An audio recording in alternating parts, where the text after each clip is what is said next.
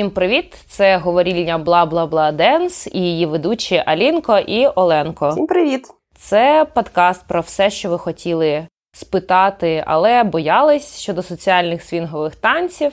І одразу скажемо, що це сайт-проект телеграм-каналу All That Swing, в якому ви можете знайти анонси всіх джазових, свінгових подій Києва, а також різне цікаве про музику і танці.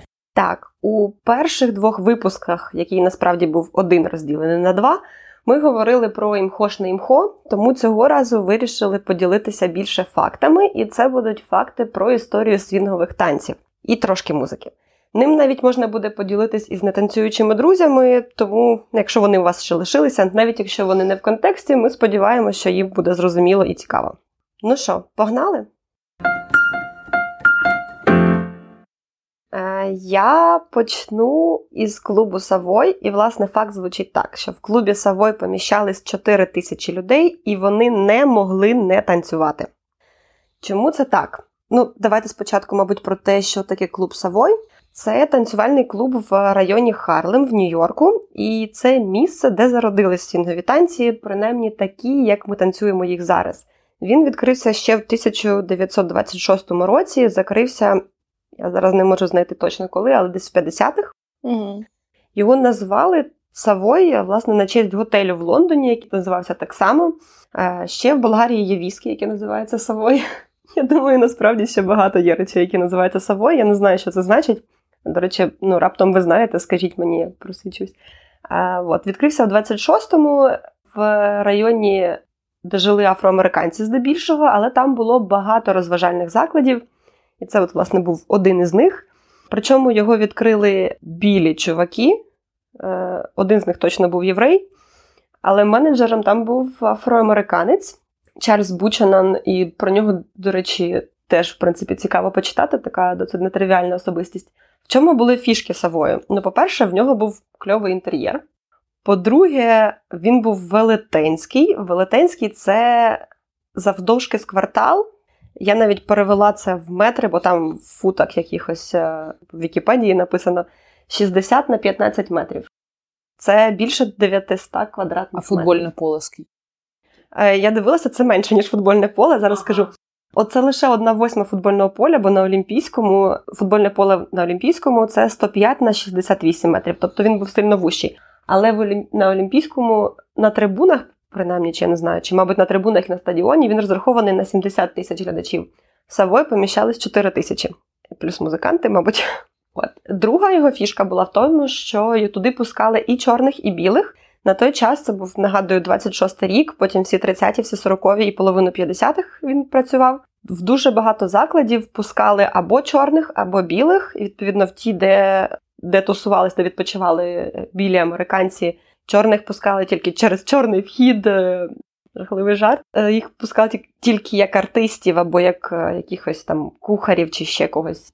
Не розважатися разом з білою публікою. І тут навіть не було балкону, тому що є багато, було багато клубів, де були спеціальні балкони для білих. Вони там тусувалися і зверху дивилися на танцюючу публіку. Тут такого не було, всі просто тусувалися разом. І бенди там грали часто інтегровані уже після того, як це перестало бути таким сильним зашкваром. От, по-моєму, Бенні Гудман перший почав. Ми про це теж трохи далі поговоримо. Є такий пункт. От там було нормально, коли там в загалом білому бенді є темношкірий соліст. Е, Але публіка здебільшого була чорна, це десь 85% афроамериканців, хоча кажуть, що були і вечори, коли 50-50. От. Ще прикол, що це був клуб в житловому кварталі, власне афроамериканському, і Норма Міллер розказувала, як вона була, ну, будучи дитиною, виходила там на пожежні сходи в тих американських квартирах такі штуки є, і чула там музику прям голосно, достатньо голосно, щоб під неї там танцювати чи слухати. Я би вмерла. А, Так. Чому, власне, як на початку сказала, що там неможливо було не танцювати? Є така легенда. Ну, я раніше вважав, що це легенда, що в Савої був була підлога на пружинах.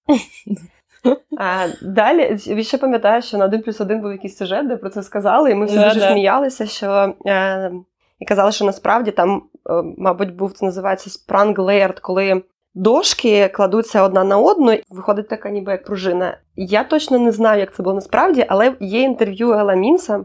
Це танцівник, який танцював власне в Савої. Він дожив там, по-моєму, до 80-х. Значить, він розповідав таку штуку, що Савої була підлога із трьох шарів. Перша, перший шар були пружини, ну він так і каже спрінгс. Другий шар був корок поверх пружин, і третій шар була вже дуже відполірована деревина. Я не знаю, чи він якби достатньо був технічно підкований, щоб знати, що це саме пружини.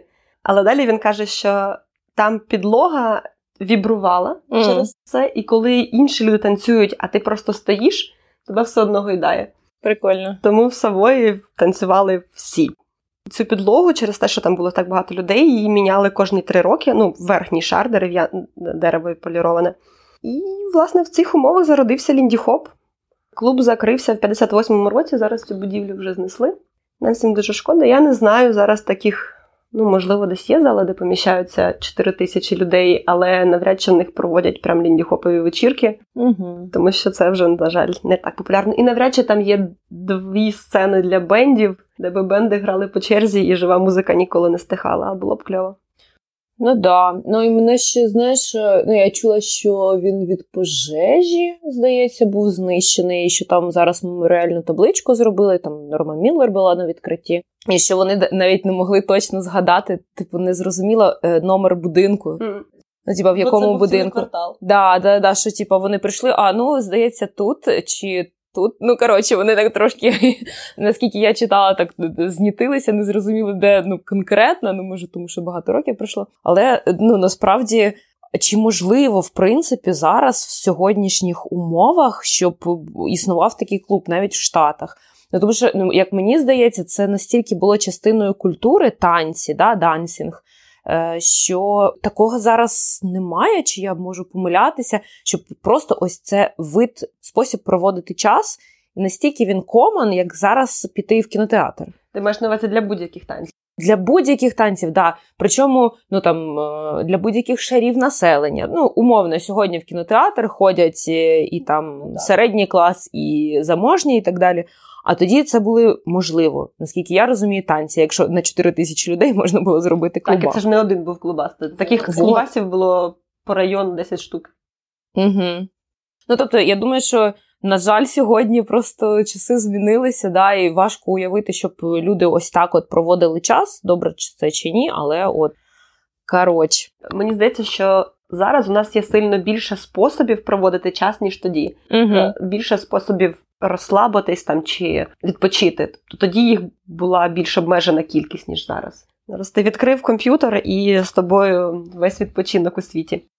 І ще я ледь не забула, що тут я маю передати привіт Лєрі Лазаренко. Валерія, дякуємо тобі за те, що ти відповіла на всі питання про норму Міллер я ще перепитувала перепитувала у Лєри, чи вона гуглила, але вона відповіла на 6 питань правильно за 24 секунди, тобто гуглити там не було коли. Югу! Їй! І вона каже, що все знала, а два вгадала. Нічого собі, круто, Лера, красотка. От, давай, твій пункт. Е, Я думаю, що я навіть два поєднаю в один. Так, ну і мій перший хід, е, про що ж він може ще бути, як не про шех, а саме про коліджет шех. Е, І як зазвичай буває з ретро-танцями, момент виникнення коліджа чегу дуже складно ідентифікувати. Тик-тик-пик-мик ідентифікувати один-один. Це можна навіть не вирізати. А, І, е, ну, власне, як можна сказати, що якийсь танець з'явився тоді чи в інший час? Е, як історики визначають, якщо є якісь письмові згадки про якийсь факт історії. І от перші згадки про факт існування так званого коліджа Чего, або просто Шего, е, датується другій, другою половиною 30-х років ХХ століття. Тоді з'явились перші публікації про цей танець в періодиці. І, в принципі, дослідники е, вважають, що періодики недостатньо для того, щоб сказати, що от ну, якщо про це пишуть, значить це існує. Якщо про це не пишуть, значить цього не існує. Ну, напевно, так е, також не зовсім коректно говорити. Тому е, чуваки, які намагаються глибше розібратися в історії танцю, говорять про те, що в принципі шех виник е, на початку 20-х навіть. Причому це був вуличний танець афроамериканців. Е, на відміну від того, як зараз вважається, і в періодиці вважається, що коліджіат чех це білий танець е, багатеньких коліджіат студентів. По-моєму, ти сама так і казала в минулому випуску. Можливо. А потім що? Аліна почитала книжку. Почитала, да. Коротше, ну, типу, є думка про те, що шах виник набагато раніше як афроамериканський вуличний танець. Просто він інакше називався, і все, що флі-хоп, фюнерал-хоп, Флоріда-хоп. Фюнерал? Ага, дайм-джиг і всілякі такі. Мені найбільше сподобалось флі-хоп. Ну, типа, блошини при. В общем, в принципі, можна сказати, що так чи інакше, це шех в сучасному розумінні, тому що він поєднував е, стрибки повільні і швидкі. Ну, типу, slows and quicks. Але е, на той час він був восьмибітним, тому що лише пізніше танці почали ставати шести, чотирибітні і так далі. І, власне, в 30-х роках, в принципі, більшість танців називали загальним словом джитербах, і там можна нарахувати до 100 різновидів різних танців, які мають спільні характеристики.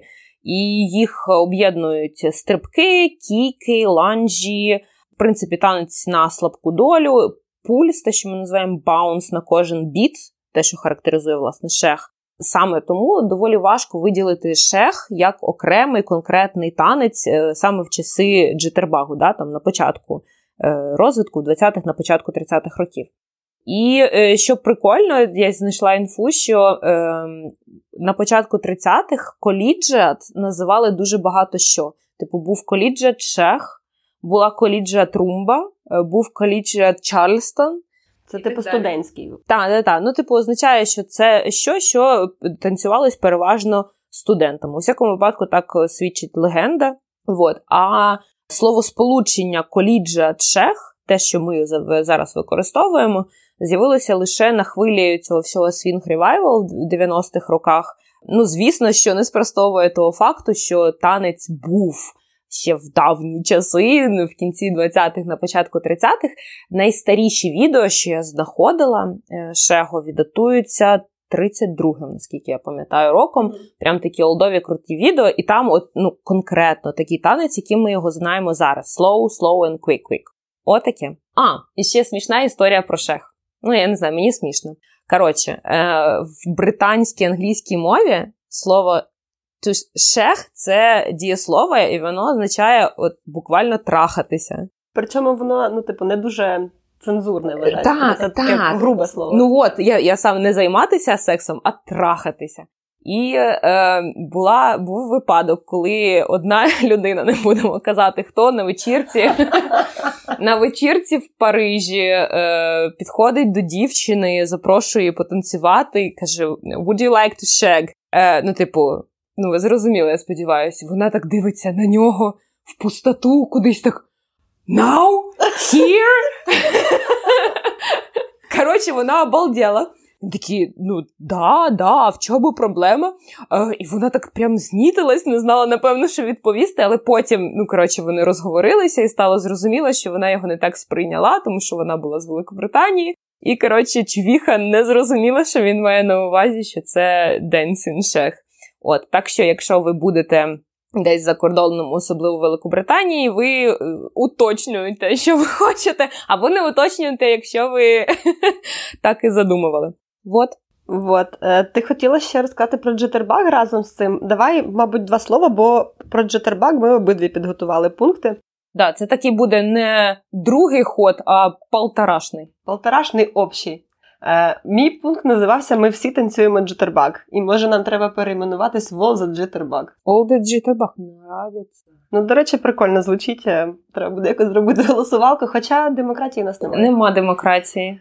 Ну, правда, ми ж зараз говоримо не тільки про свінг, ми про блюз часто говоримо. І свінг, jitterbug е, більш е, незрозуміле слово і тому приваблюючи. От що ти нарила про jitterbug? Ну, я нарила кілька дуже, типу, obvious речей. Obvious в тому плані, що про них пише Вікіпедія, це те, що цим терміном спочатку називали афроамериканські танцівники називали так білих танцівників, які намагалися танцювати під їх під, під свінг. І, власне, jitters це ну, типа, як коли гарячка, як конвульсії. Ну, коротше, вони дьоргалися.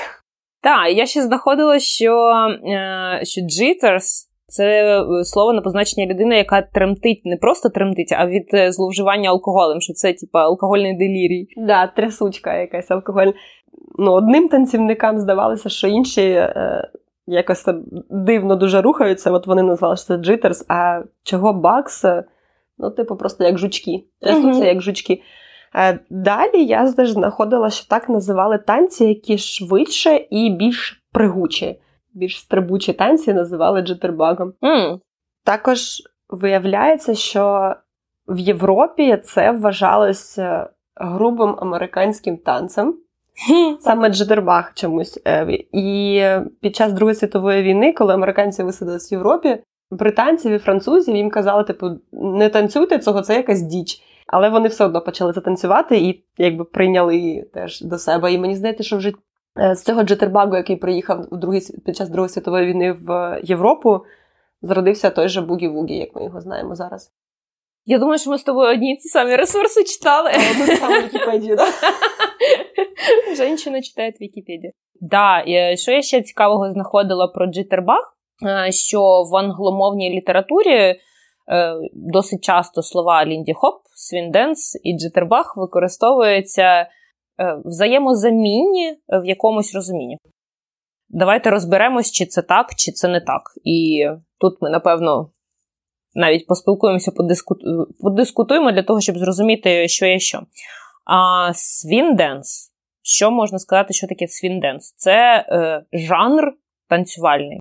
Всіх танців, які танцюються не обов'язково під свінгову музику, але мають притечу, ну, типу, якісь попередні е, витоки з свінгових інших танців. Наприклад, е, той самий West Coast не танцюється в свінг, але вважається свінговим танцем. А це якесь визначення офіційне swing dance у, звідки ти його взяла? Звісно, ні. Ти його придумала, чи воно? Ні, ні, ну я зустрічала в декількох статтях, що ось е, swing dance це не обов'язково танці свінгову музику. Шок, сенсація. Аліна сказала, що West Coast це свінговий танець.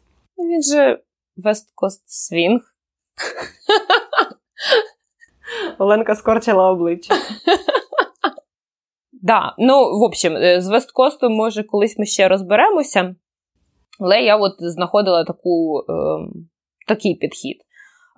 Лінді Хоп, це зрозуміло, що це окремий стиль танцю, да? це конкретний танець, е, який ми, ну, якби, є там базові шаги, кроки, які ми от прям можемо виокремити, побачити, подивитися на танцора і зрозуміти, що він танцює Лінді Хоп.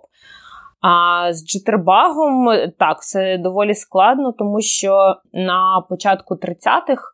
Е, в принципі, будь-які танці могли називатися джитербагом. Більше того, людину, яка танцює танці також називали джитербаг. І е, через якийсь час навіть місць, місця, де танцювалися типу дансінги, також могли називатися джитербагами. Інтересінг. Ага. І що там ще прикольного я знайшла, що е, першим, вроді як, за легендою, почав це слово Кеп Келлоуей використовувати. У нього була навіть пісня е, It's the Call of the Jitterbug. Е, там 30 якогось 35-го, здається, року, якщо не помиляюсь. Ну і в принципі у нього в бенді е, там ще його тромбаніст, трубач, та, також в якійсь із своїх пісень часто називав. Е, не в не пісень, а в розмовах називав танцюючих людей, що вони дригаються як джиттербакс, типу трімтліві мушки, як це можна назвати. Коротше, а потім я ще знайшла в словнику американського сленгу визначення джитербаго. Це людина, увага, яка не є музикантом, а є ентузіастом та поціновувачем свінгової музики. Jitterbug. Або фанат свінгу, чи той, хто танцює свінг, або той, хто вдягається в стилі того часу, ну, типу, ентузіаст епохи. Коротше, перейменовуємось. Все, що має стосунок до 30-х років в плані музики, стилю одягу, танців, будь-чого ти граєш, танцюєш чи просто красиво одіваєшся, це все можна назвати джитербаг. Прикольно, мені подобається таке визначення. Да. Е, До речі, про Кеба Келлоуея, е, він же ж там в пісні прямо говорить про алкоголь. Змішай віскі, вино і джин. Угу. Значить так, пок- поклади, налий віскі, вино і джин, змішай це все and then begin. Коротше, танцювати треба п'яним. Тема, тема. Да. вважайте, був сейдбар. А що ще? Е, Ну, як? Я, от знаєш, мені б хотілося все ж таки глибше розібратися з тим, е, що таке swing dance, тому що я не знаю, от в мене до кінця немає такого якогось конкретного визначення з цим самим Coast е, і джайвом, до якого я повернуся далі. На мій хлопський розум, swing dance це танці під свінгову музику. А чому Coast називається swing dance ом? Я не знаю, хто його так називає, не я. Ну, але ж це Coast Swing. Чому він Coast Swing? А можливо, тому що він е, там є качаючі елементи. Принаймні, вони би там мали бути. Там є якийсь bounce, мені здається. Я не знаю. Я не знаю насправді, е, в чому штука West Coast Swing у, крім ведення. Тобто, що це соціальний танець, але чому він свінг, мені важко зрозуміти. Угу. Я, я не знаю, можливо, там є bounce, можливо, там є е, синкопа. Ну, якщо там є синкопа, то це тоді свінг. Угу. Але я не знаю. Ну, мені здається, що, мабуть, в сучасних треках теж буває, що є синкопа, і це класно. Е, ну так, да, я думаю, що треба ще нам почитати. Я просто про West... Чесно, я про West Coast взагалі нічого не знаю. От Ну, ти ж його бачила? я бачила, але от читати я навіть ніколи не читала. Що... А, я навіть не впевнена, що є що сильно почитати, але якщо ми не праві, скажіть нам. Я думаю, що треба цим зайнятися. Угу. А колись мені патрони, один конкретний патрон, казав, що йому було б цікаво почитати інтерв'ю з е, кимось, з якимось крутим весткостером, в цьому випадку весткостершою, е, щоб вона би розказала, Ну, що, да. в них, що в них там робиться. Да, прикольно. Я б насправді теж е, якось більш детально в цьому розібралася. Тому, якщо ви слухаєте нас і знаєте щось прикольне, цікаве про Вестко Свінг, нам з Оленкою було б непогано просвітіть. Да, але ми не будемо його танцювати. Ні. Ми, ми вже так забагато всього танцюємо, фатять. Фатять. Так, тому що що? Е, Ліді Хоп ми вже проговорили, шех ми проговорили, і що далі? А далі мій другий крок. І ми будемо говорити про бальбоа. І, власне, факт, який я собі записала, називався так: якщо ви не торкаєтесь грудьми, ви не танцюєте бальбоа. Чому так? Власне, назва Бальбоа це про містечко в Каліфорнії, і це якраз той West Coast Swing. Бальбоа це West Coast Swing. Боже, зачем я це сказала? Anyway, е, це танець, який народився на західному узбережжі. е, Причому містечко названо на честь якогось іспанського конкістадора. Я вичитала цю інформацію Бобі Вайта, і в Бобі Вайта є дуже прикольна історія е, про Васко де Бальбоа, власне, цього іспанського конкістадора. Коротка, але смішна. І він, значить, говорить, що ми про цього конкістадора з 1500-х років знаємо більше, ніж е, про Оріджинал Бальбоа М. грустна історія. От, е, власне, там люди просто танцювали в цьому містечку, і чомусь е, вони, в тому числі через те, що е, в багатьох клубах була заборона на відкриті позиції, бо там було якби все, все дуже напаковано, і треба було танцювати близенько. І от це дригання ножками під близенько е, називалось в, там, в окрузі почали називати бальбоа, або чомусь так найбільше танцювали саме в бальбоа. Така якби історія. Е, Це починалося на десь в 20-х. Е, В середині 30-х воно якби стало таким дуже виразним. Ну, виразним в плані, що е, більше людей переймали схожий стиль, і вже можна сказати, що вони танцюють, мабуть, не те саме. Тобто просто люди збиралися, танцювали, кожен що собі уявляв зручно танцювати. І з часом там інші дивилися один на одного, вони такі: о, це прикольно, я щас теж так попробую, о, так класно, так працює. Я так само буду танцювати. Зрештою, всі почали так танцювати, і там, от в цьому регіоні, в, навколо LA, це не дуже далеко, е, до цього конкретного танцю, який танцюється дуже, в дуже близькій позиції, торкаючись грудьми, з дрібними кроками його почали називати бальбоа. Причому це був танець, який ми сьогодні називаємо pure бальбоа, тобто чистий, кавички, чистий бальбоа. Так само в якийсь момент там же в Каліфорнії виник е, інший танець під ту саму музику, тобто це все ще свінг. Це все ще відбувається в той час, поки в Харлемі танцюють Лінді Хоп посилено. Це, значить, на іншому боці країни е, з'являється танець з поворотами. Я не знаю, можливо, ну, з відкритими позиціями поворотами. Можливо, зняли заборону на відкриті позиції. Це стало якось більш популярно. Там з'явились кіки, з'явилися якісь інші кроки, з'явилось багато поворотів. Вони це називали so-called swing, тобто свінг з Південної Каліфорнії е, або LA свінг. І це був не лінді-хоп, але танець ту ж саму лінді-музику, просто дуже інший по стилю. Е, вони це не називали бальбоа, Е, от Вони це називали просто свінгом. Вони, можливо, я думаю, що дуже багато людей з Каліфорнії не уявляли, як танцюють свінг в, е, в Нью-Йорку. Тому для них це був просто свінг, танець під свінгову музику. От. Оцей so-called свінг це те, що ми сьогодні називаємо бал-свінгом. Ну, це, мабуть, якщо ви танцюєте бальбоа і цікавитесь, ви могли чути, що є якби два види бальбоа: pure бальбоа і бал-свінг. І от, власне, pure бальбоа це тоді, коли ви торкаєтесь один одного грудьми. А балсвінг це те, що свого часу називали просто свінгом, тільки в Каліфорнії. От. І проблема в тому, що сьогодні немає кого про це особливо спитати, тому що олдтаймерів не дожило, на жаль, і, вон, і цей танець він був дуже популярний в регіоні, але не знайшлося для них е, Герберта Вайта. Ну, Вайті, це ми, можливо, ще до сьогодні до нього дійдемо. Це менеджер, який зібрав е, групу танцівників, втулив їх в кілька фільмів. Е, тобто зробив ліндіхоп популярним в національному масштабі, і так він дійшов до нас. На жаль, навіть попри те, що була група Бальбоа, був теж чувак, який Рей Ренд його звали. Це, до речі, теж був менеджер клубу неподалік Лос-Анджелеса. Вони вони називалися Рей Ренд Свінгерс, але він, напевно, був не такий кльовий менеджер, як Вайті. Тому дуже мало є відео Бальбоа. Бобі Вайт навіть пише, що Якщо зібрати всі е, відео оригінальні Бальбоа, там 30-х, 40-х років, вони по довжині будуть як третина серії друзів.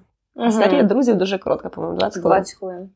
От, Тобто, на жаль, дуже-дуже мало оригінальних відео, але, е, власне, чому Бальбоа дожило до наших днів? Тому що всі ці олтаймери, в них ну, якби вони довгий час залишалися друзями, і вони все ще збиралися тусуватися там аж до 80-х, коли в 80-х їх побачили якісь молоді танцівники, і такі о, а що це? Тоді Бальбоа виглядав по-старіковськи, бо його танцювали старіки. Літералі. Тобто, е, от ці люди принесли з собою цей, пронесли з собою цей танець дуже там 50 років. Угу. От знайшлись ентузіасти, які це побачили. Можливо, вони ще побачили там ті відосики, знайшли цих людей, ті там Сім хвилин відосиків. Знайшли цих людей і попросили їх навчити. Вже тоді з'явились перші камери, вони записували їх на відео. Вот. Про Origin Бальбо. Коротше, супер мало чого відомо ще й тому, що е, цей танець ну, якби ніколи не викладався. Ясен Пейн тоді. Ну і Лінді Хоп теж ніколи тоді не викладався, але Лінді Хоп свого часу в 80-х-90-х е, Вайті і. Боже, Вайті. Френкі Меннінг і е, то там Ел Мінс дожив до до того часу, до ревайвала, Норма Міллер дожила до ревайвала, ще багато ліндіхопових танцівників топових дожили до того, щоб викладати новому поколінню. Бальбоа особливо не викладався. Про походження Бальбоа е, я прочитала, що він, можливо, е, пішов від Чарстону, бо ну, в них є якісь е, схожі штуки, але дехто каже, що він міг піти від румби. В мене є теорія, що він міг піти від сальси, бо мені здається, що у сальсі теж quick-quick-slow танцюється. Не маю уявлення. Там, типа, та-та-та-та-та-та, так ножками робиться. Ну, коротше. А, до речі, да. І там зі, зі стегном пупа-па, щупа-па. Ну, от да? в Бальбо такий самий ритм. Тобто, можливо, Бальбо і сальса мають якусь, якісь спільне, дещо спільне в цьому плані. А, От. І ще проблема, якби з тими олтаймерами була проблема, що вони кожен з них по-своєму розумів танець. І якщо ти, наприклад, спитав, спитав би в когось якогось олтаймера, чи є в Бальбоа пульс, половина б сказали да, половина б сказали ні. І є ймовірність, що третина з усіх е, не зрозуміли, про що ти взагалі говориш. Який пульс? Що? От, Тобто, е, ми мали таке враження, що цей танець вивчили по відео, і ми точно зараз не знаємо, так він танцювався, не так.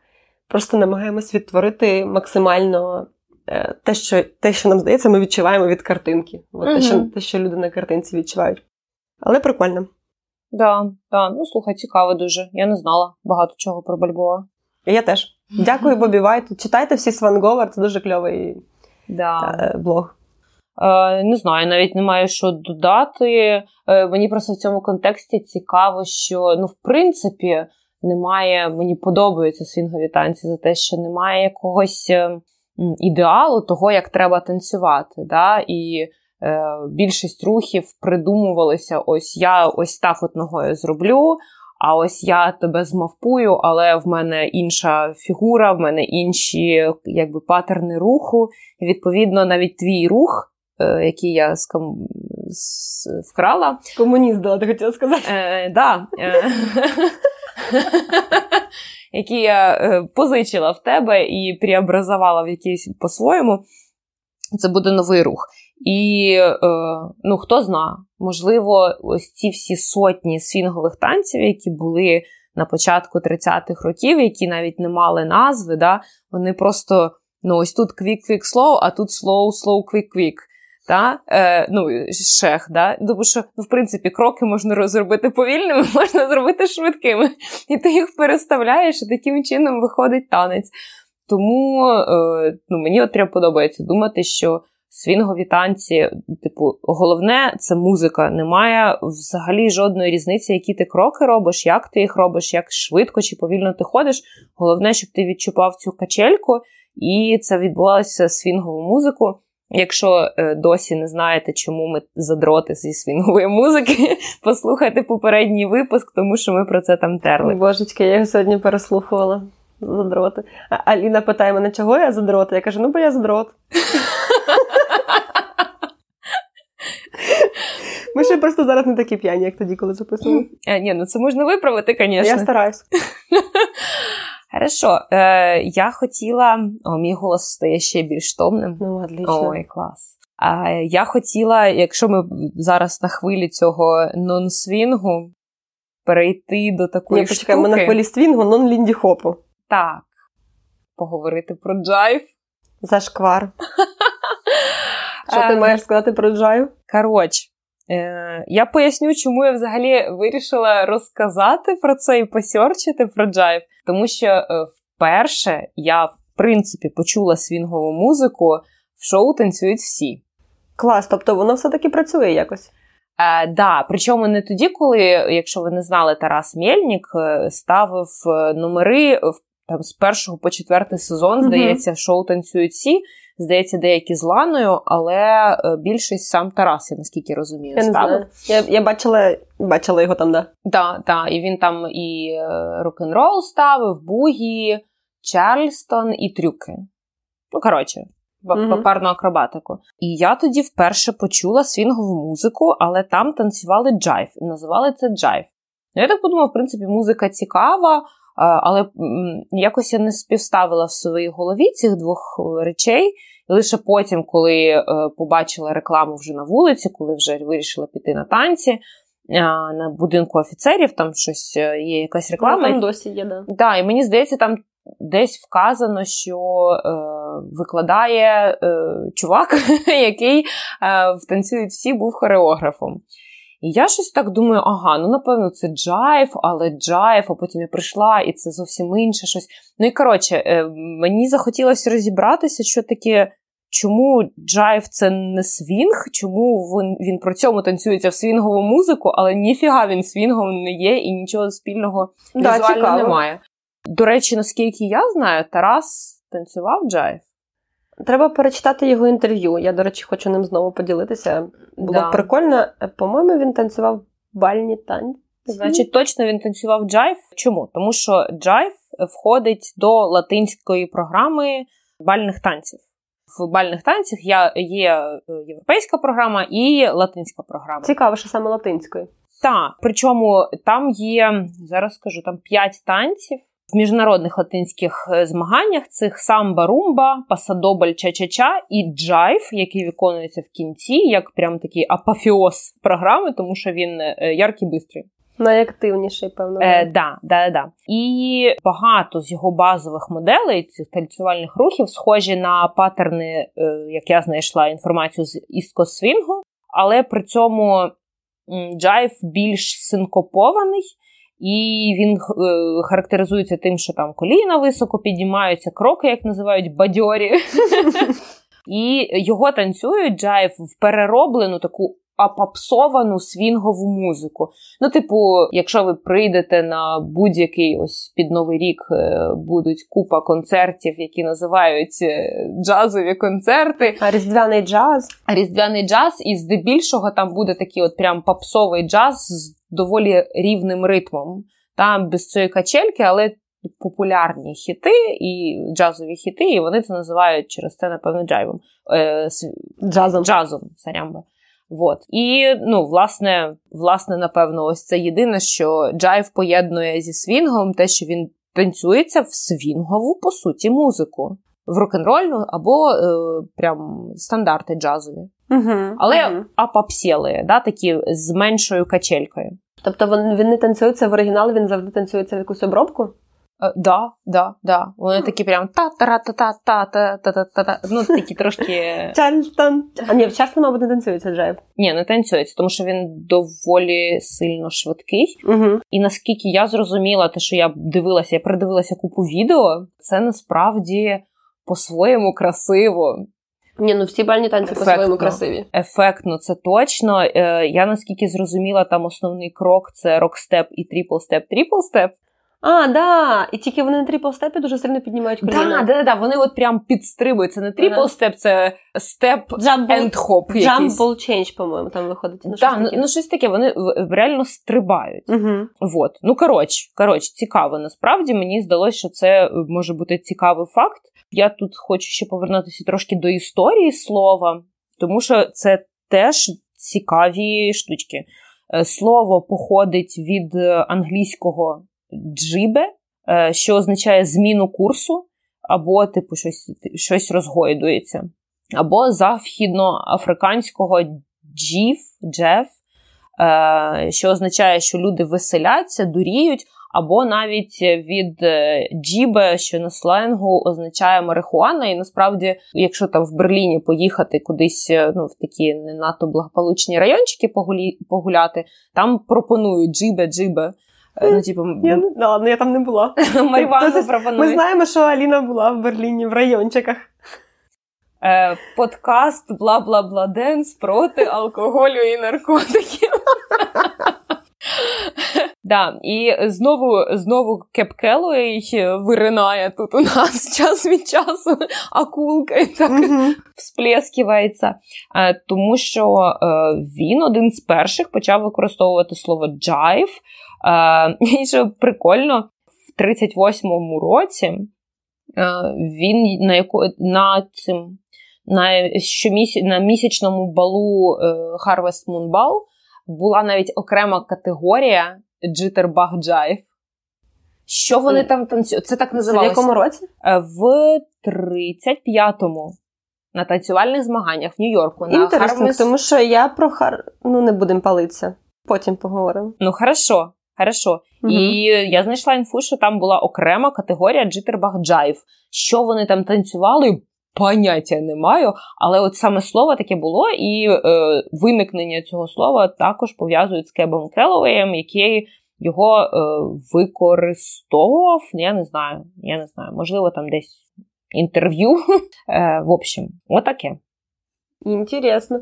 Мені здається, є багато пісень, які мають в назві слово джайв.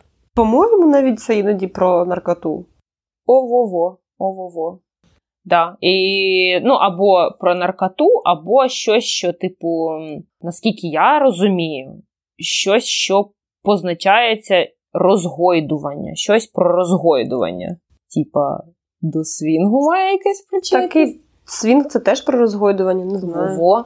Ну, в общем, і в ем, 40-х роках Джайв зі штатів посил, е, поширився і на Європу, і Великобританію, і е, став більше схожим на те, що ми зараз бачимо. Переважно е, шестибітні фігури, дуже багато е, повторів ну, така монотонність, в принципі, можна сказати, в танці.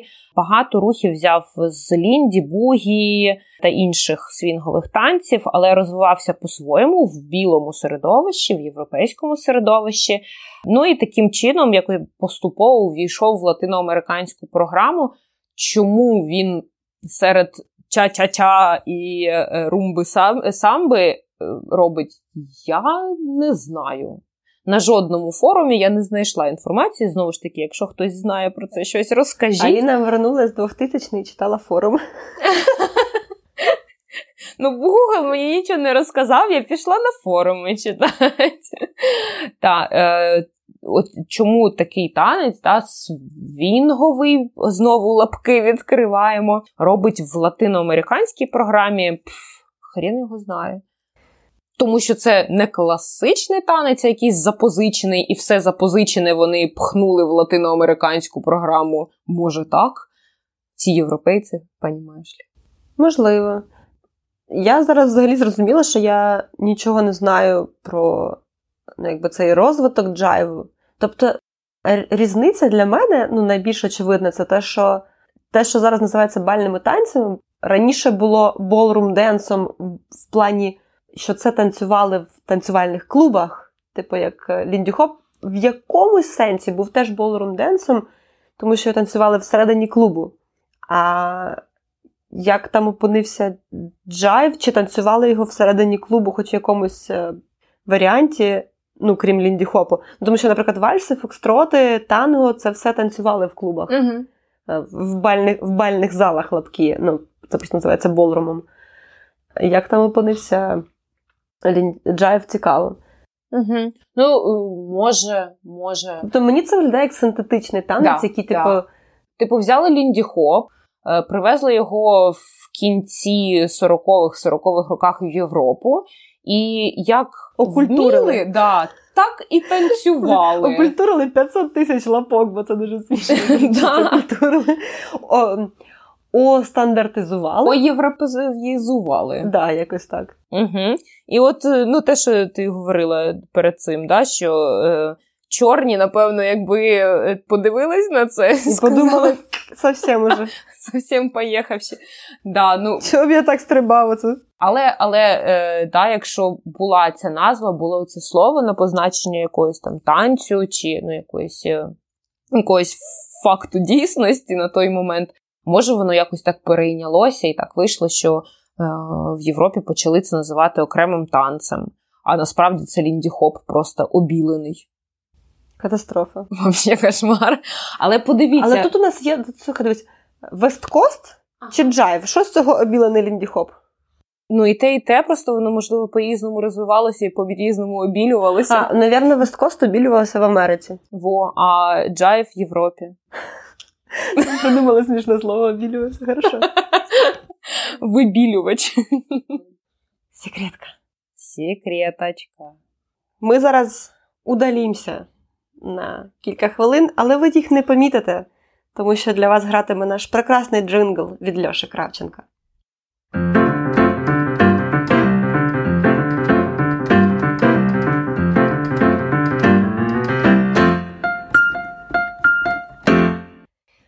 І ми повернулись з патронської теми і розказуємо далі. Да, далі. Е, Ну що, я почну? Ну, давай, тепер ти починай. Да, е, У мене мій улюблений хід. А він про ендуренс. Ага, а хто не знає, що таке ендуренс? Е, Це ну, зараз це називають змаганнями ендуренс, тобто щось, е, якісь змагання, які ти можеш е, витримувати протягом довгого часу, витримувати щось виснажливе, неприємне, противне, е, навіть хворобливе впродовж довгого часу. Ну і зараз там на деяких фестивалях, особливо на шегових, є ендуренс змагання, коли ви там танцюєте протягом півгодини, буває 40 хвилин під музику, яка стає все швидшою і швидшою, і судді відсіюють поки не залишиться пара, яка здатна танцювати в 400 BPM. Ми там на шегових івентах в Києві на опенейрах також минулого року, цього року робили такі індурен змагання. Народу зайшло. Але звідки беруть ноги? Ці змагання, власне, в 20-30-х роках були так звані танцювальні марафони. Це такий американський феномен, вони ще називалися Валкатонс, змагання на витривалість, в яких пари... Валкатонс? Валкатонс. Ну, так, Walk? Walk Athons. Ну, типу, Типа ходільні марафони. Ходільні марафони, так. Клас. В яких пари танцювали майже безперервно протягом, як кажуть, сотень годин. Але я знаходила е, конкретні з конкретних змагань дані, що там по е, максимуму я знаходила три доби. Ну, це під сотню. Окей. Там ну, 70 з чимось годин е, люди безперервно танцювали, може були і довше. Катастрофа. Ага, і вони танцювалися майже у всіх американських містах з населенням від 500 тисяч людей. Нагадую, що Америка дуже велика, і міста там великі. І це і міст там багато. І міст там багато. І це була прям дуже велика штука в історії американського танцю. Вхід на ці вечірки, якщо так можна казати, коштував 25 центів. І за ці 25 центів можна було там знаходитись скільки завгодно, хоч, хоч і протягом всього часу. Для всіх конкурсантів, які танцювали, це е, участь в цьому дійстві означала дах над головою і велику кількість їжі. А е, в 30-х роках, е, як ви розумієте, під час Великої депресії з цим були проблеми. І більшість компаній, які влаштовували ці марафони, годували учасників 12 разів на день. Ого. І годували там вівсяною кашею, яйцями, тостами, молоком. Ну, в общем, так доволі калорійно. При цьому, звісно ж, пари танцювали довго, е- і ці витрати калорій, вони якби все одно е- ну, якби витрачали ці калорії, але все одно, е- ну, напевно, їм думало, що краще танцювати і поїсти, ніж не їсти і не танцювати. Парам. Блін, три троє суток не спать і танцювати. Вони навіть їли танцюючи. У них були такі спеціальні столи, на яких вони їли під час танцю. А були якісь вимоги до танцю? Далі буде цікавіше. Учасники повинні були залишатися в русі, тобто підіймати ноги 45 хвилин щогодини. А тобто 15 хвилин можна було 15 хвилин стоять. можна відпочивати. А, окей. Танці ці часто тлумачились дуже вільно. Головне, щоб ви переміщувалися. Тобто, під час е, танців можна, я знаходила фотки, де чувак, у, дівчини повішено дзеркало, а чувак голиться. Але вони пересувають ноги і ну, типу, вважається, що норм. Тобто він не міг не поголитися, просто треті сутки не голений, це ну, катастрофа. Я, е... Або може в нього після марафону одразу побачення. А може побачення, да. Чуваки там писали листи. Е, такий спеціальний столик висить на шиї, ти пишеш листи, але перебираєш ногами, рахується. А тобто вони не обов'язково в парі танцюють, можна Ні, в парі, в парі. А, як, а, як, а як Ну, маленький столик, ти там пишеш, отак от малесенькою ручкою. А другою рукою обнімаєш партнерку і пишеш, пишеш. Да, да, партнерка тебе ще голить при цьому. е, да, І вони там читали газети, в'язали, навіть спали можна було спати на партнері. Головне, щоб твої коліна не торкалися підлоги. Якщо коліна торкається підлоги, тебе дискваліфікують. То треба сильну партнерку, якщо партнер хотів поспати. Так, так. Є фото, е, на яких от прям багато фоток, на яких видно, що хлопець висить на дівчині, дівчина висить на хлопці і реально спить. От прям рот привідкритий, слинка капає, але Клас. коліна на підлозі це вважали вже за танець. Що прикольно, що у е, ці організатори марафонів інколи підмішували е, в марафонців реальних марафонців, бігунів або професійних спортсменів, для того, щоб було цікавіше спостерігати, щоб вони довше витримували, і учасники, ну, які з вулиці прийшли, щоб вони на, щось рівнялися. При цьому ось вони там три доби танцюють, але очікували, що найбільш інтенсивно і прикольно вони танцюватимуть під час вечірнього дансінгу, на який просто люди приходили, і там грав живий бенд, і все таке. В день цього, звісно ж, не було. На відпочинок, як і казала, 45 хвилин кожної години вони мали танцювати без перерв, типу, великих на сон. Тобто, у тебе є за годину 15 хвилин, щоб відпочити. Е, лунав гудок. І це означало, що ти можеш піти з танцювального майданчика. Там були такі закриті занавісками кабінки, в яких ти міг е, відпочити. І зазвичай чуваки просто впадали в дуже глибокий сон на ці 15 хвилин. Е, потім лунав дзвінок, який означав, що треба знову йти, і починається нова година. Кава якщо... як багато не виходили. Е, Якщо жінка не прокидалася, оживляли оживляли з допомогою солі або ляпасів, а чуваків крижановою водою поливали або занурювали їх в ванну кидав. А організатори це робили чи партнери? Я не знаю. Не знаю. Це Я не цікаво. А, Може, менеджери якісь. Ну да, да. І, е, власне, регулярно хтось дотанцьовувався до білочки.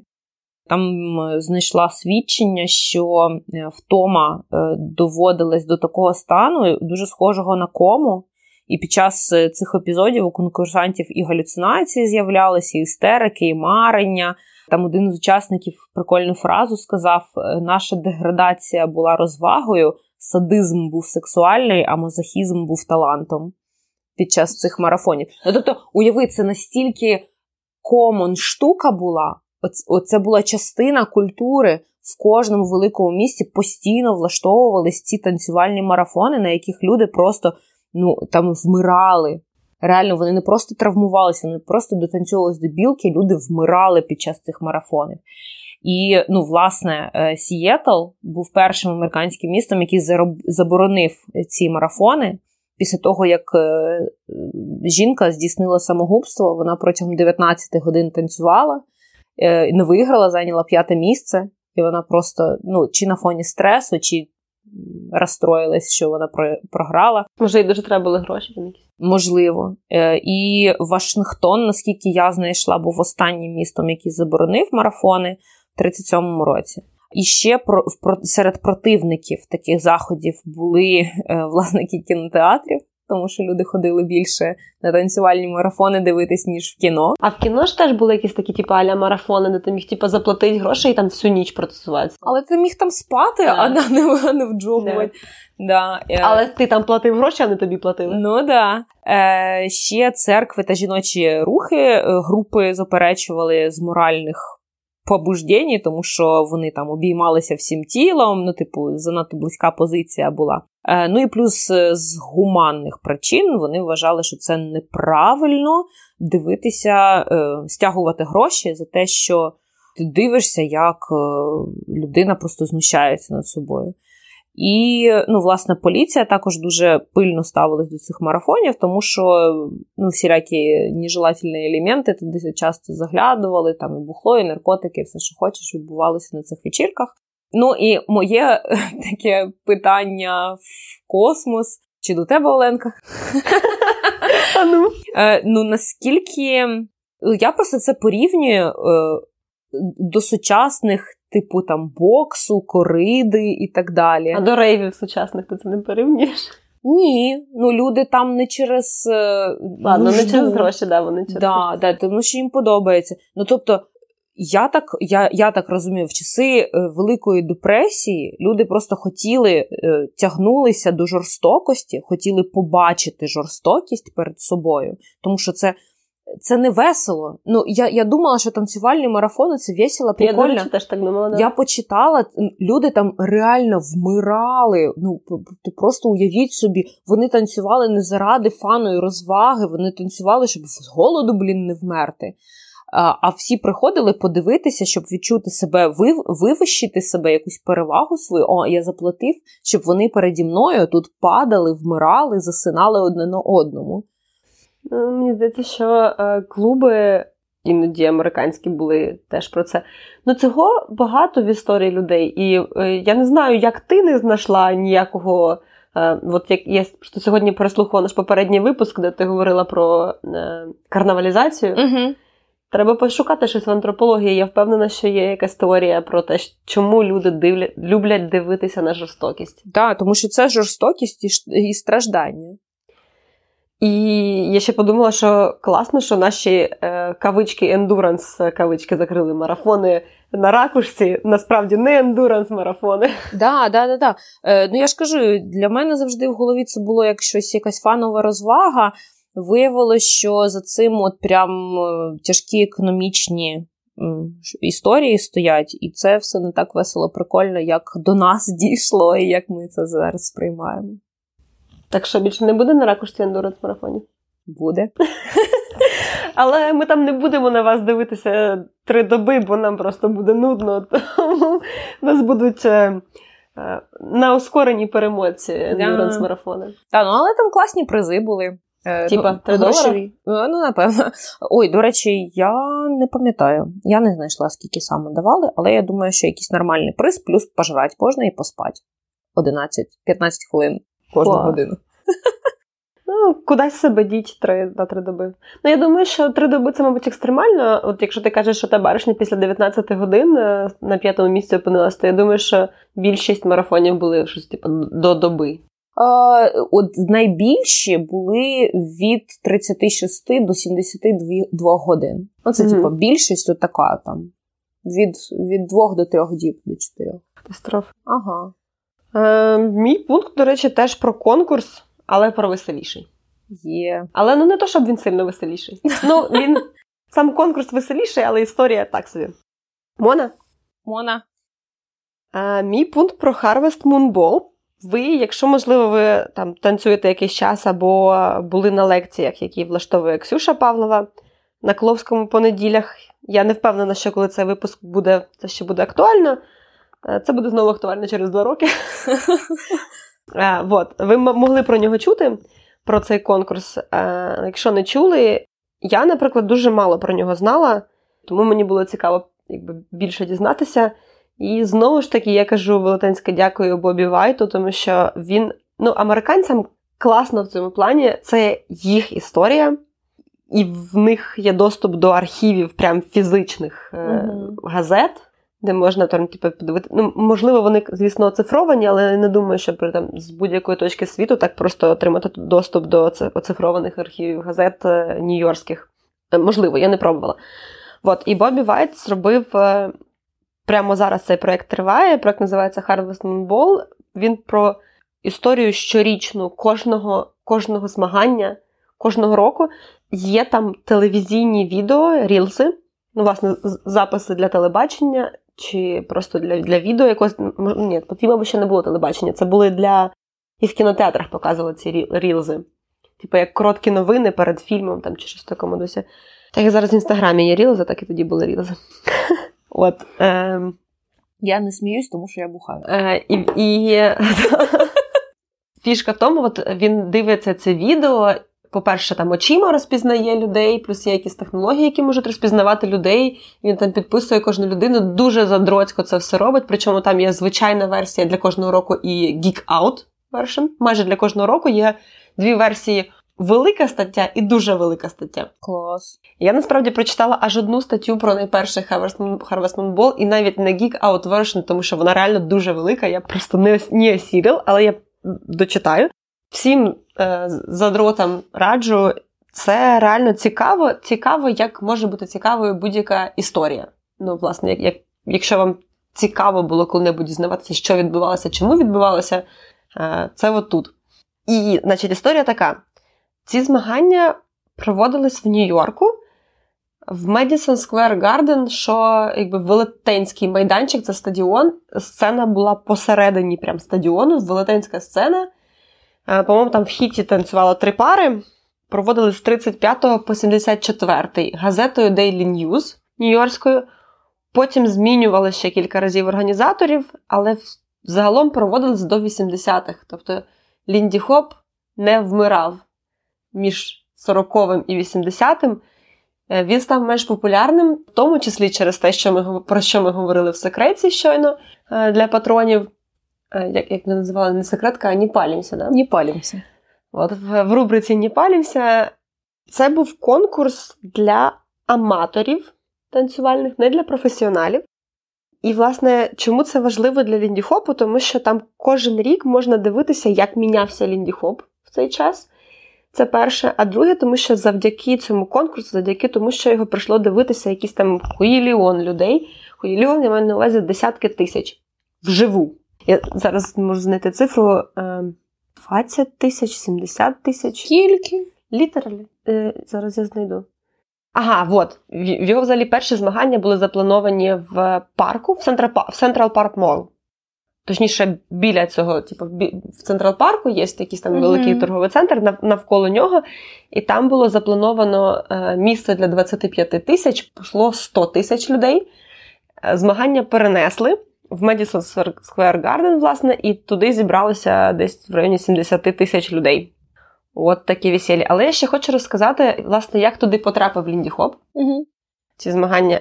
Не факт, що ці дві події пов'язані, але він вони відбулись близько одна біля одної. В 35-му в Харлемі були повстання Harlem Riot, одне з перших.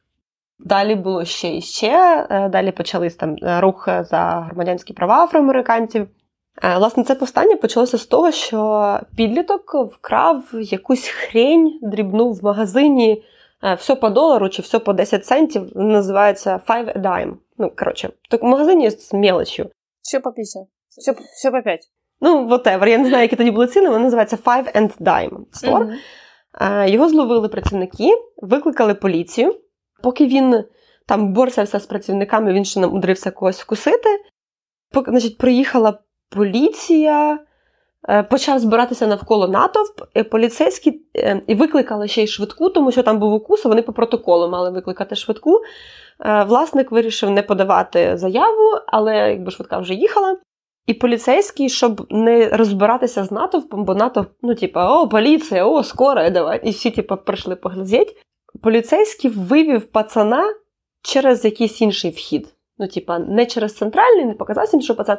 І люди якимось макаром вирішили, що поліцейські побили пацана. Угу. І чи, може, і вбили. І Пацана нема, поліцейських нема. Що за фігня? Народу наростало, типа, оце напруга. Угу. І в якийсь момент полетіли камні. Ну, коротше, з цього почалося, почався такий бунт. Е, По-моєму, там навіть кілька людей померло, і ясно, що з'явилися, типу, групування білих, які полювали на чорних, групування чорних, які полювали на білих. Е, з'явилися якісь там мародери, які трощили вікна. А поліція не змогла знайти пацана, тому що його просто вивели і відпустили, адресу записали неправильно. Чи пацан збрехав, чи ну, якось так вийшло. Коротше, і поліція каже: пацан живий, здоровий, все з ним нормально, але пацана нема. Ну, як знати, хто тут бреше? Е, е, Ні, пацана потім знайшли. А. Тобто історія закінчилась на тому, що пацана знайшли. За кілька днів відбувалися ці повстання, поки пацана шукали. Поліція не спизділа. Да. Тобто, е, що Якби, значить, а... це відбуло це було непорозуміння ага. цього разу. Але, в принципі, була настільки велика недовіра до поліції, влади і всього, і настільки ну, напружена обстановка вже до цього, що це було угу. просто приводом до всіх цих повстань. І якби легенда каже, що мер Нью-Йорка спільно із газетою Daily News вирішили зробити конкурс танців що якби настільки глупо, угу. що може бути правдою.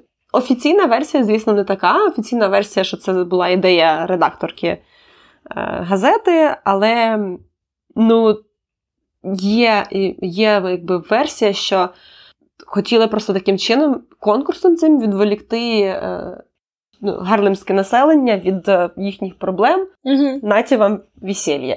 Е, що, в принципі, дуже правдоподібно, мені здається, так і досі роблять. Далі цікаво, що коли оголосили вперше про цю, про ці змагання, їх називали Moon Ball, коли про них вперше оголосили, там був вальс, Фокстрот і танго. Ага. Там не було Лінді Хопа.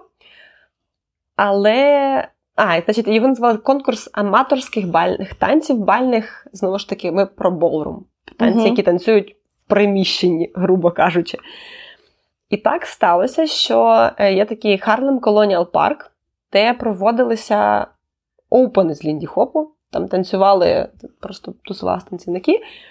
Е, значить, Він там проводився після того, як вже оголосили про про конкурс, про про відбори, що там колись там будуть відбори. Там ж це, це велике місто, велика тусовка, всі танцюють ці танці. І адміністратор цього парку подивився на цих ліндіхоперів і вирішив, що це би дуже було б класно для Харвестмінбола. Позвонив адміністрації і переконав їх. І наступний день, там чи через день, е, ліндіхоп внесли в список танців. Це дивно якби в цьому цьому контексті, тому що ну, ніби такої маленької штучки вистачило для того, щоб Лінді Хоп внесли в, в цей конкурс. Угу. Далі там якби є купа ще теорій, що організатори ще раніше говорили з, з адміністрацією клубу Савой, де був Лінді Хоп, але чомусь зразу не внесли його. Врешті-решт внесли. І що було далі?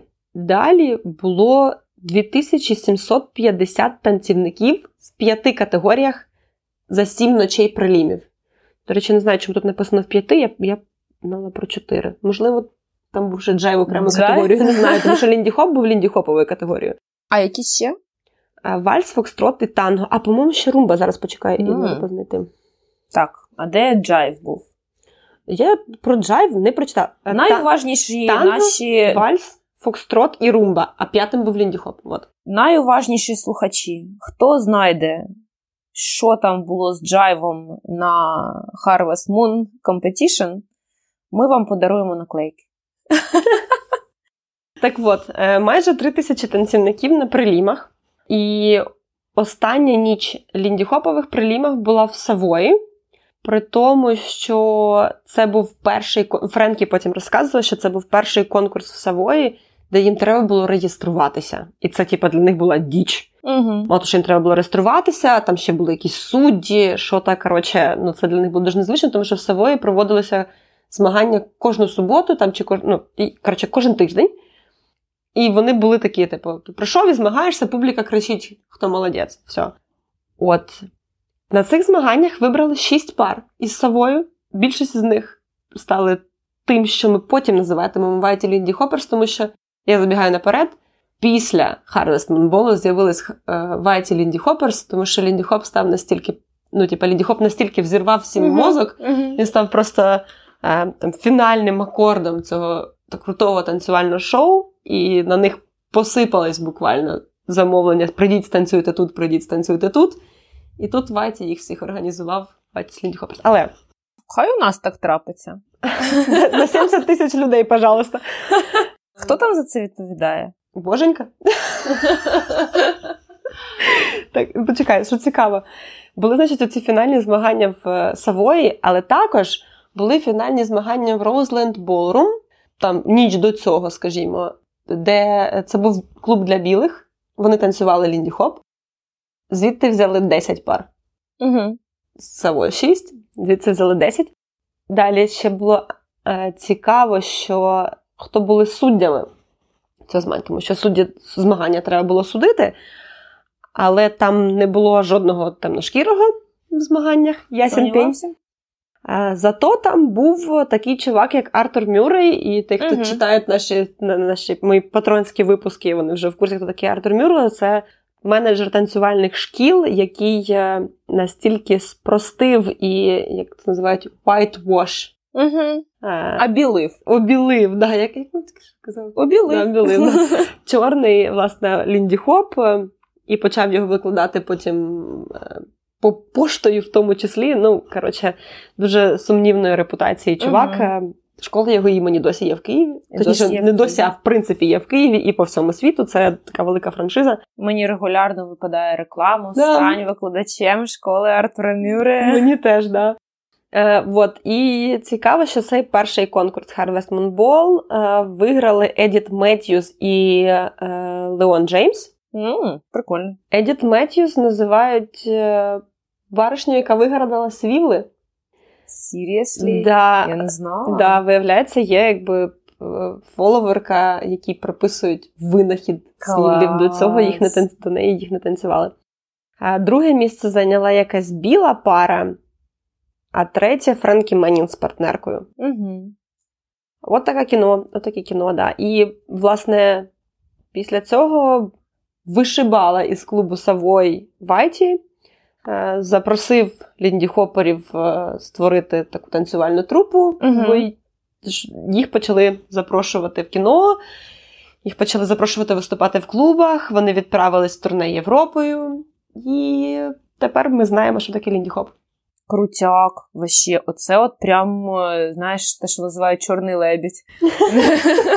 ну да, таке прям неочікувано. Прийшло звідки не очікували. Да. Класно, класно.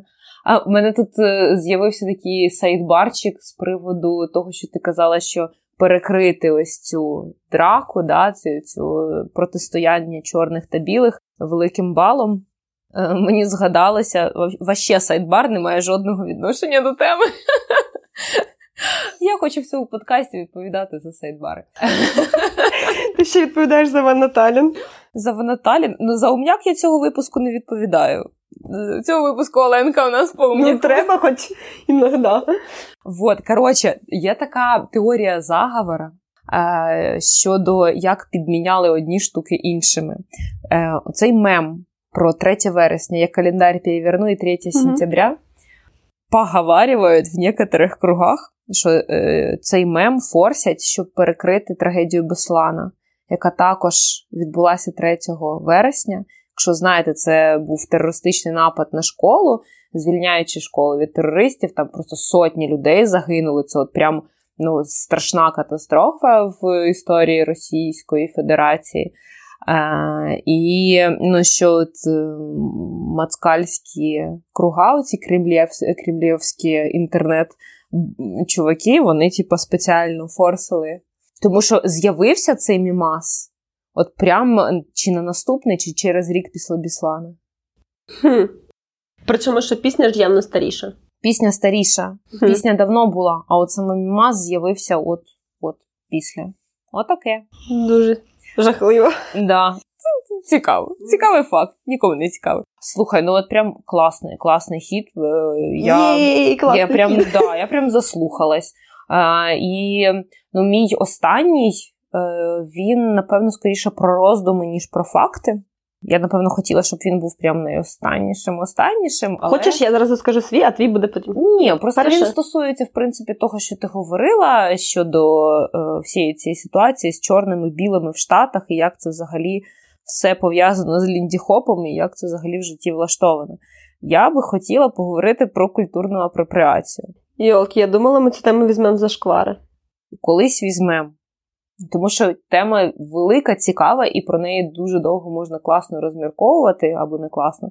Ну, власне, що таке культурна апропріація або культурне привласнення, е, якщо ви раптом не знаєте, це коли хтось краде щось, що є культурно значимим для одної е, частини населення, одної групи, да, е, виокремленої. Це може бути там стиль мистецтва або танець, або предмет одягу.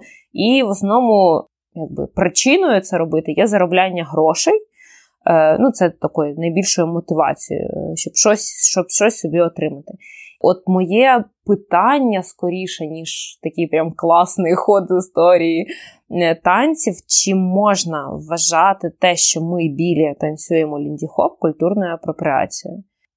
Чи був ліндіхоп привласнений у афроамериканців, які вперше створили цей танець, розвивали цей танець?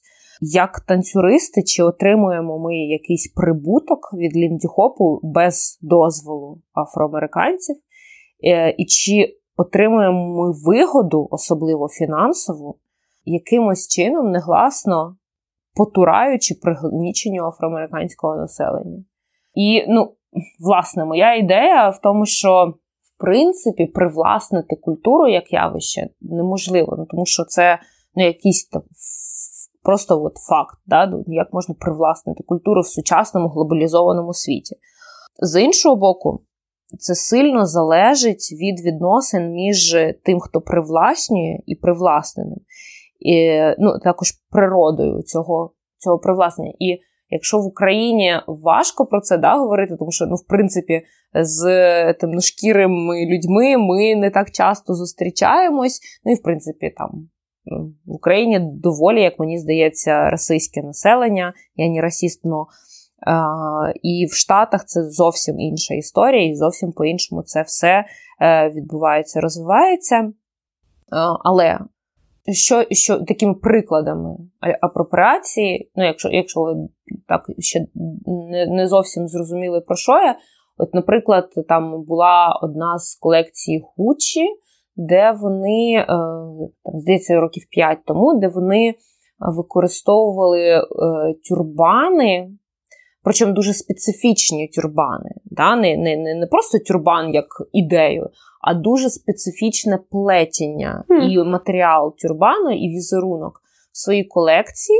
А, Ну і звісно ж, дохера грошей на цьому заробили. І от прям зробили це частиною колекції. Наскільки це етично?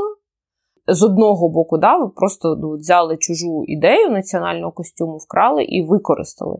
А з іншого боку, чи це є культурною апропріацією, я не впевнена, тому що, е, як ви, можливо, знаєте, вже дивилися Гучі фільм, чи була якась історія між італійцями, і, ну, які заснували Гучі, і е, тими, в кого вони вкрали цю ідею тюрбана, ну ні, не було ніяких історій. Тобто, е, наскільки я можу е, з джерел судити, апропріацією можна назвати, коли хтось, хто в принципі історично пригнічує одну групу, запозичує і на цьому вигоду має. Якщо ти просто спиздив якісь концепти, просто спиздив якийсь концепт. Це не є апропріацією.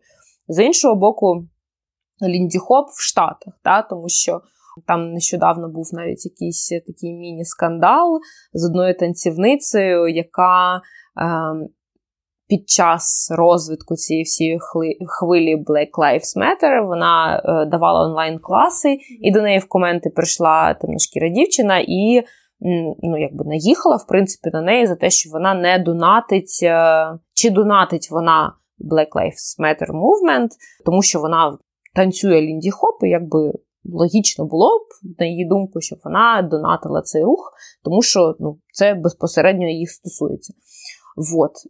Ну, от така от е, штука прикольна, і я навіть знайшла декілька типів культурної апропріації, щоб спробувати розібратися в цій всій історії, що нею є, що нею немає, якщо ну, якось не поки що не зрозуміло голові, тому що мені не було до кінця зрозуміло, що можна назвати, що не можна.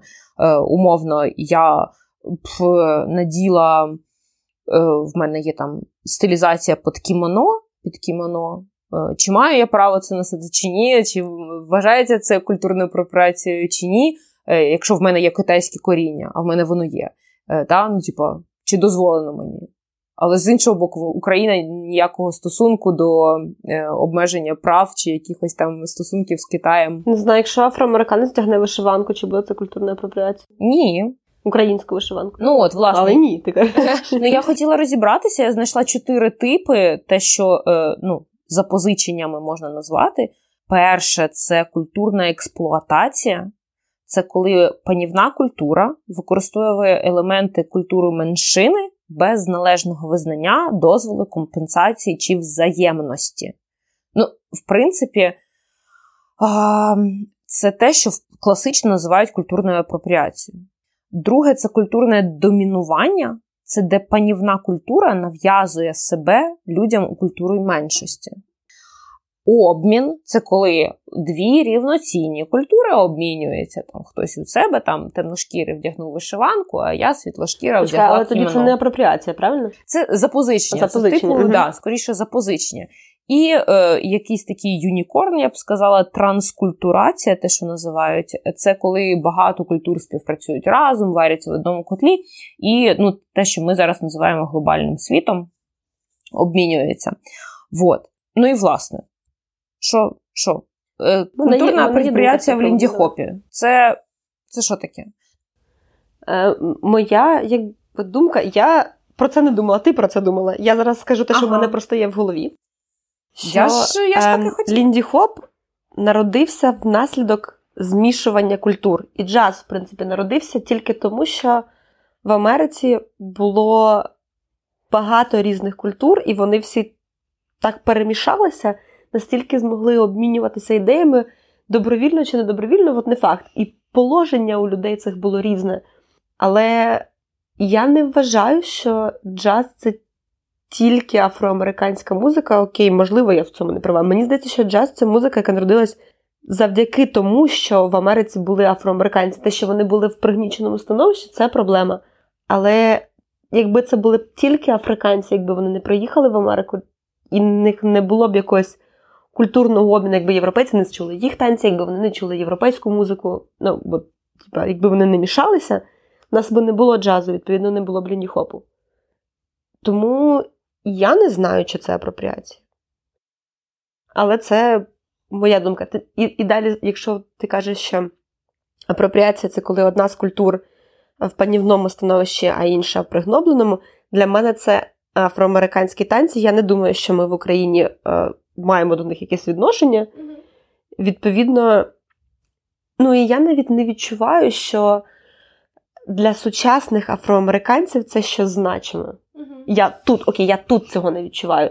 І я, і, я в тому числі цього не відчуваю, бо я дуже мало бачу афроамериканців навіть в Америці. І не видно, що це для них значимо. Для них значимо і реп для афроамериканської культури зараз. Сучасної. Сучасної, да. І я нічого не маю проти, і це окей. Те, що чомусь з якогось дива тодішня афроамериканська культура цікавить сучасних європейців, ну я не бачу в цьому зараз апропріації. Угу.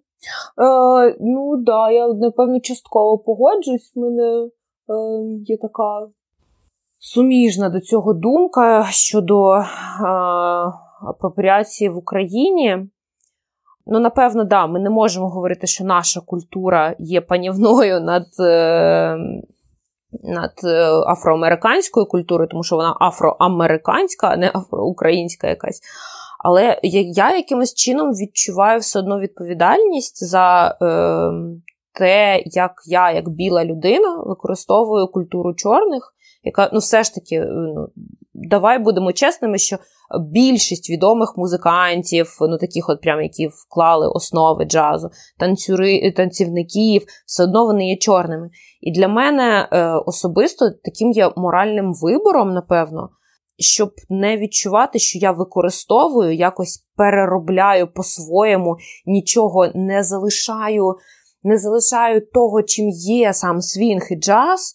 Тому що ось мені так зручно, от мені білій людині зручно не bounce ити, а пересуватися, пливти по танцполу, як роблять деякі напрямки, танцюючи під свінгову музику.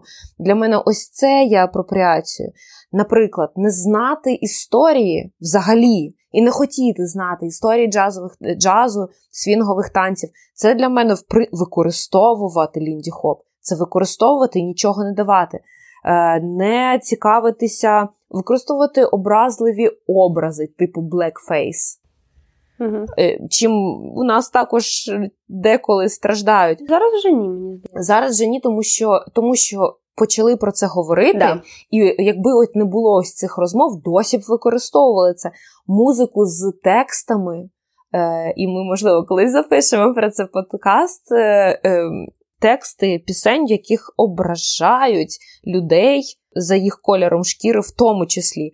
Ось не не намагатися навіть розібратися, звідки коріння ліндіхопу, джазу і всього, всього, з чим ми займаємось, для мене ось це є неповагою і запозиченням без без віддавання чогось. Да, це нерівність. Я супер згодна в цьому, що з одного боку ти думаєш, блін, ліндіхоп це так весело, я хочу танцювати ліндіхоп. Я просто хочу танцювати, мені чхати на ваші оці от історії, ну і, і весь цей бек. Я можу зрозуміти цю позицію, але не можу. Ну, тобто, я можу собі уявити цю позицію, але не можу зрозуміти, так буде правильніше. Uh-huh. Тому що, можливо, в тому числі через це Лінді Хоп не настільки популярний, як міг би бути, він дуже багато вимагає від людей. Ну, тобто, мало того, що він е, вимагає досить багато фізухи. Да. При цьому навряд чи тільки танцюючи Лінді Хоп можна розвинути цю фізуху. Треба її розвинути де-інде, принести сюди. І так само він вимагає досить хоча б якогось об'єму знань про історію і контекст. Ми про це теж говорили в попередньому випуску про музику.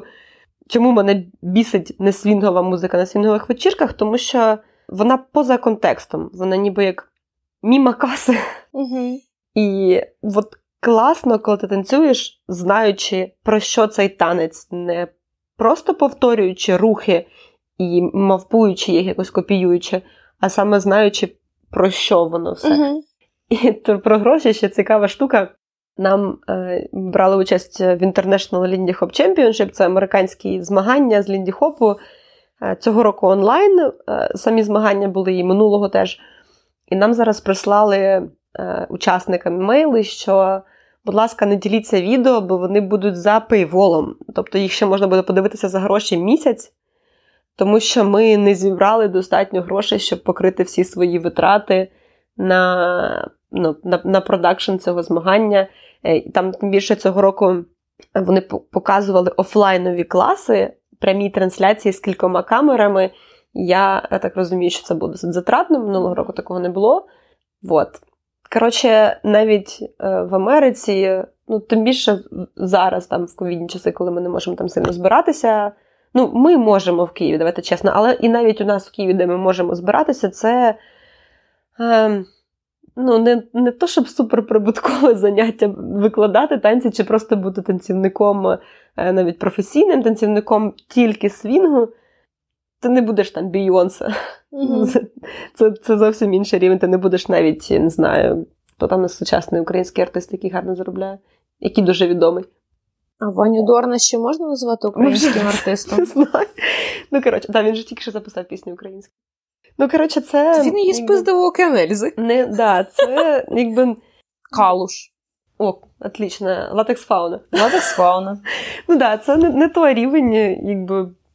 Хайпу і доходу, який він був там в тих же 30-х, 40-х роках.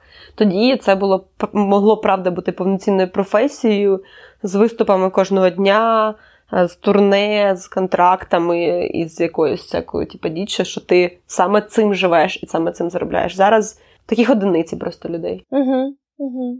Ну да. Ну, в общем, це так вам просто на подумати. Я.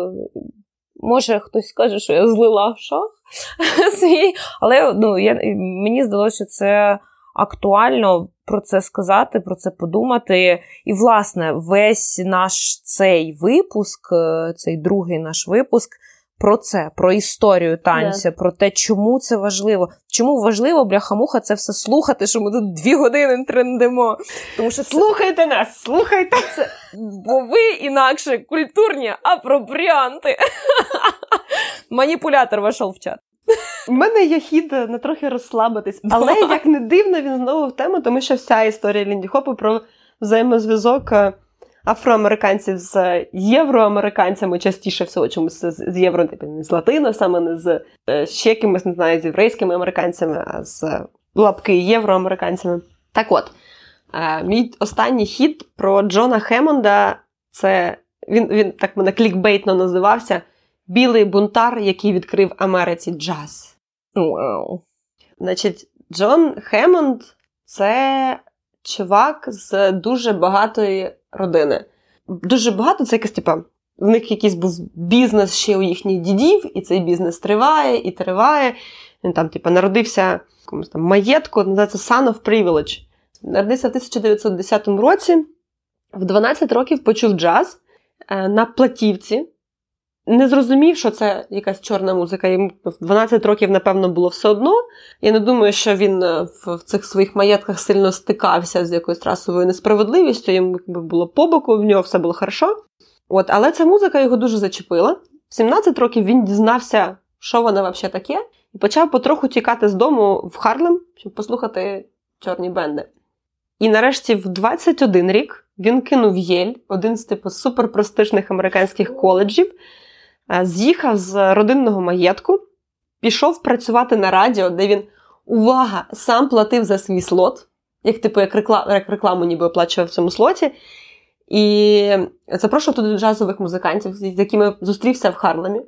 І там, ну, якби просив їх туди грати, оплачував їм ці сесії, оплачував їм е, якби, проїзд туди, ставив музику, яку він хотів. Е, в основному він, він до речі, не робив, не, не розділяв чорний і білий джаз. В основному йому подобався чорний джаз, але він на цьому радіо ставив, запрошував туди саме чорних музикантів, щоб просто їх більше людей почуло. От. І що цікаво, що через якийсь час. Він закрив цю програму, але закрив тільки тому, що радіостанція переїхала в іншу будівлю, чому ці радіостанції були в будівлях готелів. І в цьому готелі, куди переїхала радіостанція, не можна було темношкірим людям заходити через центральний вхід і їхати на центральному ліфті. І він сказав: ну тоді йдіть нахер, забираю свої гроші з вашої радіостанції, іду шукати деінде. І от е, ну, в нього не було ні рекордингової компанії, в нього не було клубу, але він був достатньо в нього було достатньо грошей, родинних, тобто в нього був доступ до родинних грошей, йому ніхто не не відрізав його, хоча, напевно, могли би. Але він був чоловіком, а не жінкою, тому не знаю. Може, це там не, не, не, не здається, що. Бо він був дивним для своєї родини, але ніхто від нього не відмовлявся. Його типу, в, в його тусовці на нього всі дивилися як на типа пришелепкуватого, але whatever, хто там на що гроші тратив? Хтось на проституту, хтось на бухло, а цей на джаз. Ну, от, от так на нього дивилися. Він, значить, організовував е, записи на студіях і потім випускав ці платівки. І що цікаво, у нього е, була чуйка на мікси. На мікси він знав типу, всіх, він не соромився там підійти познайомитися з 17-річною Біллі Холідей, йому було 22 тоді, коли їй було 17. І він каже: я її почув, і вона звучала як труба. І от Вона чомусь його дуже сподобала, йому дуже сподобалась, тому що вона співала кожен раз інакше. І це могла бути якась абсолютніша попса дика, але от, вона звучала так, ніби це прям найбільш душещипательна пісня в світі. Так от, у нього була чуйка на ці мікси. Е, він пропонував різним музикантам грати один з одним, і завдяки йому, власне, з'явився перший е, змішаної раси бенд, запис навіть спочатку. Він познайомив Бенні Гудмана з Флетчером Хендерсоном. Бенні Гудман, як ми знаємо, це був такий єврей в окулярах з кларнетом, а Флетчер Хендерсон це був афроамериканський піаніст і оранжувальник. Дуже крутий. І потім Бенні Гудман почав. Власне, Бенні Гудман грав аранжування Флетчера Хендерсона, які були присвінгованими джазовими стандартами. Тобто Хендерсон якось так переписав те, що було, те, що вже, в принципі, навіть тоді було те, що народи старі там вже любив. Е, от. А, а Бенні Гудман з оркестром його так зіграв, що це стало початком епохи свінгу. Якщо ви, можливо, чули цю історію про Карні... не, не Карніго, господи, а, про концерт, е, по-моєму, в Лос-Анджелесі Бенні Гудмана, де ми там під кінець почали грати свінги, це стало початком епохи свінгу. Можливо, ми колись про це ще розкажемо, але це досить бояниста історія. От. Хемонд вже познайомив Бенні Гудмана із Теді Вілсоном, піаністом. І це була от в 35-му він організував їхню, їхній запис Теді Вілсон, Джен Крупа і Бенні Гудман. Це було Бенні Гудман Тріо, де було, власне, два білих музиканти і один чорний. І це було просто радикально неймовірно. Так ніхто не робив. Він же познайомив Гудмана з Білі Холідей, і вона з ними грала. І він же в нього було в машині якесь супер-пупер радіо, custom-made, якесь, типа, для нього зроблене радіо. І він кудись їхав, я не знаю, на жаль, де він був. Але він почув радіосигнали з Канзас Сіті, де грав Каунт Бейсі. Його тоді оркестр був в Канзасі. Якщо від Нью-Йорка, то це більше трьох тисяч кілометрів. Угу. Він його почув по радіо і такий, блін, цього чувака треба привезти в Нью-Йорк. І от він привіз Каунта Бейсі в Нью-Йорк, е, власне, познайомив з Лінді Хоперами, бо там була ця історія, коли Чік Вебб і Каунт Бейсі грали, ну, в них був батл в Савої, такий, типа, теж відома штука. І в 38-му він організував в Карнегі Холі, що, блін, взрыв мозга. Це як в Палаці Україна, тільки ще крутіше. Організував концерт. Е, він називався From Spiritual to Swing. Mm-hmm. І, власне, вся, е, всі виконавці там були темношкірі. Це була історія афроамериканської музики. Там і Бейсі грав, і Сістер Розата Треп, і Сідней Беше. Коротше, тобто від е, хтось там спірічувався, хтось свін, хтось типу, щось між цим. Це був теж кажуть феноменально успішний концерт. От кльово. І, власне, тема, на яку мені цікаво поговорити, це робив білий чувак, але він був дуже багатий, в нього були на це гроші. То можна сказати, що да, ну чувак просто був багатий, їм не було куди витрачати гроші. Але питання, що йому явно було куди витрачати час, зусилля свої, свою енергію, і він вибрав їх витрачати на це. Хоча міг би на що завгодно, міг би пробухати. Обріжка. Я тут просто мовчки сижу і в шоці дуже сильно машу головою, тому що погоджуюсь, прям охрененна історія. Слухай, я, я не, не, не чула ніколи про нього. Ну насправді мені от якось з твоєї історії здається, що а, ось ця образ людини, яка ваще в голові не має поняття як раса Типу, йому настільки було насрать на те, що хтось білий, хтось чорний. Чуваку концепт подобався, чуваку подобалась музика, і йому було взагалі срать на те, що там це грається чорними, білими чи фіолетовими. Да, причому його явно дратувало, що не всім так насрать. Mm. І ну от, от чому він закрив свою радіопередачу, бо, блядь, бісить. Mm. От. І е, я не знаю, чи він якби отримував якийсь прибуток з цих платівок, але каже, що ні. Ну або він їх витрачав, витрачав його туди ж. Ну, коротше, що прибуток використовували там рекордингові компанії, а він саме платив музикантам за запис. Круто. І, тобто він це робив чисто з філантропських мотивів. Це прикольно. Це от прям Шкода, що про любов. нього якби так досить мало знають е, людей. Так, Джонні Джон Джон Хеммонд. Хеммонд. Угу. Обалдеть, це ой, ой, ой, я прям мурашки бігають тут по, по рукам. Дуже кльова історія. Дякую. Прям ох, ох, хорошо. Умняк. Угу. Ну що, Що? ми все. Ми, ми знову перевалили за якийсь шалений таймінг. Тут багато що вирізати. Ми дві години пишемо, але я дуже сподіваюся, що випуск не буде дві години. Давайте за це вип'ємо. Якщо ви е, ще раз закликаємо, якщо е, ви з нами слухаєте нас, ми пропонуємо вам слухати ці подкасти під е, чарочку смачного чогось, що вам А, подобається. або гуляючи містом з чимось смачним в термосі. Е, е, осінній суп. Це віскі з чаєм. Ну, або Глінтвейн. Вот. І кожного разу, коли ми матюкаємось, ви можете випивати. Але ми бачите себе стримуємо. Ми не хочемо, щоб ви стали алкоголіками. Та, та ми за вас турбуємось. Власне, дякуємо, що дослухали до цього моменту. Хочемо нагадати, що цей подкаст це сайт, проект телеграм-каналу All That Swing, е, в якому ми публікуємо все, що стосується свінгової музики і танців. В Києві в основному всі анонси подій ви можете знайти там. Е, Відео цікаві з танцями тої епохи, про яку ми сьогодні говорили. Багато цікавих фактів, статей і іншої класної інформації.